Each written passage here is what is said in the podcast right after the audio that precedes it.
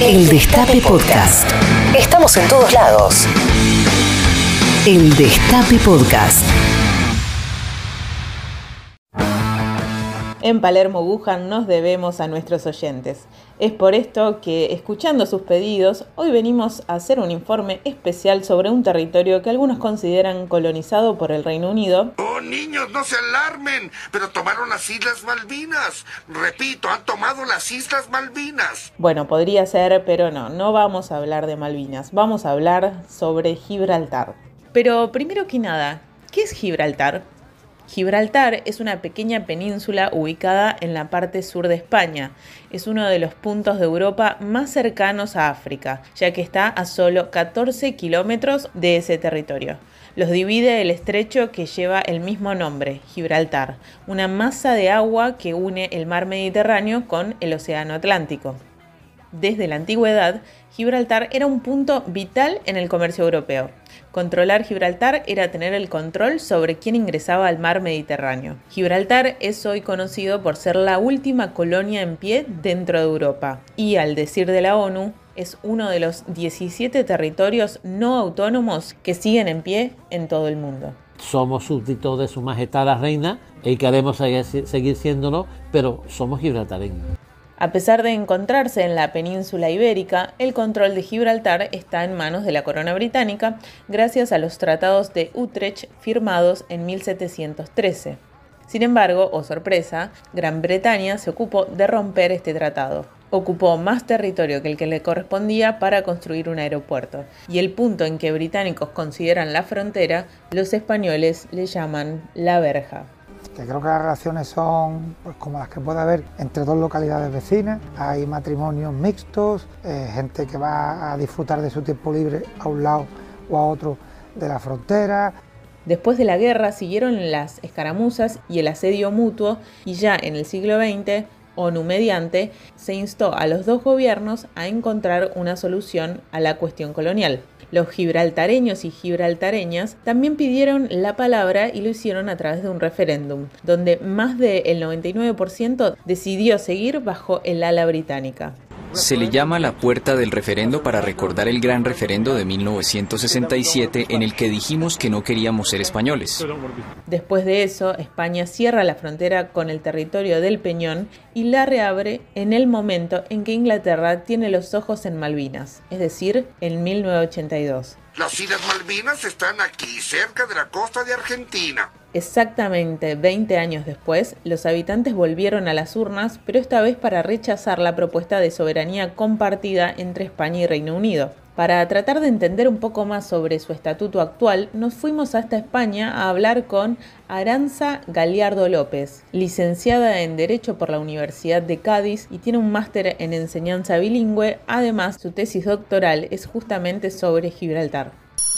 Gibraltar, como sabemos, tiene un estatus bastante particular. ¿no? Para la legislación británica es un territorio británico de ultramar, como pueden ser las Islas Caimán, Bermuda, Santa Elena, que está bajo la soberanía de la corona. No es parte integrante del Reino Unido, es decir, no tiene representación en el Parlamento británico, pero aspectos como la defensa exterior o la jefatura del Estado la ostentan eh, la reina Isabel II, en este caso.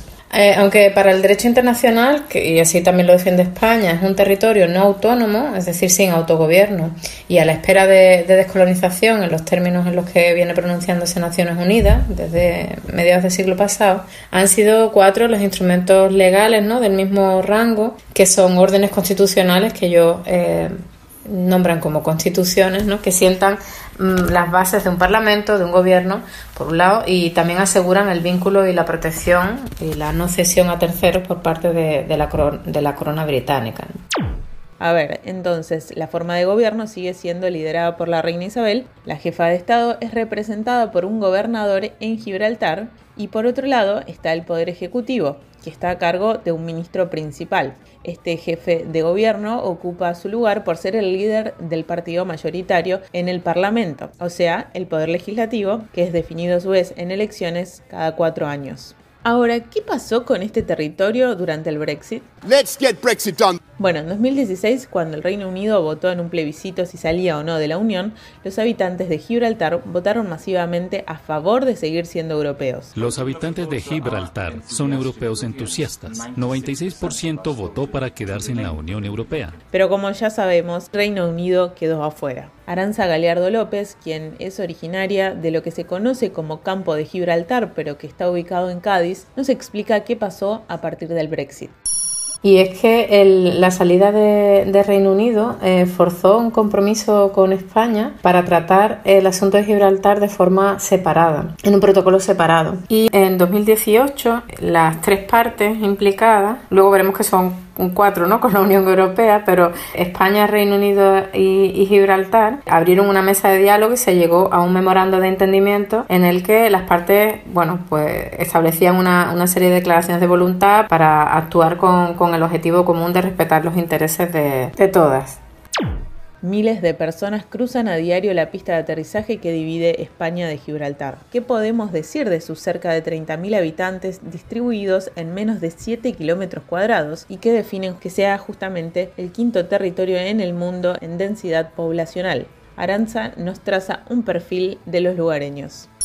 Es un pueblo que se siente británico y que ha expresado que también se siente europeo y que bueno que defiende su patrimonio y su legado eh, histórico-cultural común, que también se expresa a través de, una vernácula, que es el llanito, que bueno que es una lengua en la que tienen pozo todas estas otras de, la, de los hablantes que, originariamente o que sucesivamente han ido habitando la, la roca. El llanito, como explica Aranza, es un dialecto que mezcla español, inglés y algo de acento andaluz, y suena algo así. The clock of the hammer has no string. Y he usado palabras inglesas y el inglés que me está escuchando ahora no sabe lo que he dicho, pero un llanito sí lo sabe. Y he dicho que el reloj del martillo no tiene cuerda, porque he usado palabras, diremos, eh, españolas traducidas al inglés. Yo le digo a un llanito, I'm giving myself the boat, o don't give me the tin, quiere decir que no me dé mala lata que me voy a dar bote.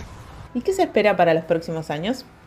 El siglo XX vivió la transición de un contexto bilateral, ¿no? de este conflicto contencioso, de esta, de esta situación específica, se vivió la transición a un contexto multilateral eh, tras la entrada en, en, la Unión, en las comunidades europeas o posterior Unión Europea y ahora parece que en este siglo XXI pues ya más consolidado ese contexto con, con una flexibilidad y sensibilidad mayor hacia la escucha de los derechos y reivindicaciones de los pueblos pues parece que estamos en un escenario que, que tal vez aventura alguna sorpresa y una solución a medida ¿no? de nuevo para, para este especial territorio y población. Los habitantes de Gibraltar no parecen tener la urgencia de salirse del Reino Unido como lo vimos esta semana con Barbados, donde decidieron romper lazos con la corona británica y elegir a una presidenta mujer. Veremos si es un hecho puntual o se trata de una nueva brisa de cambio.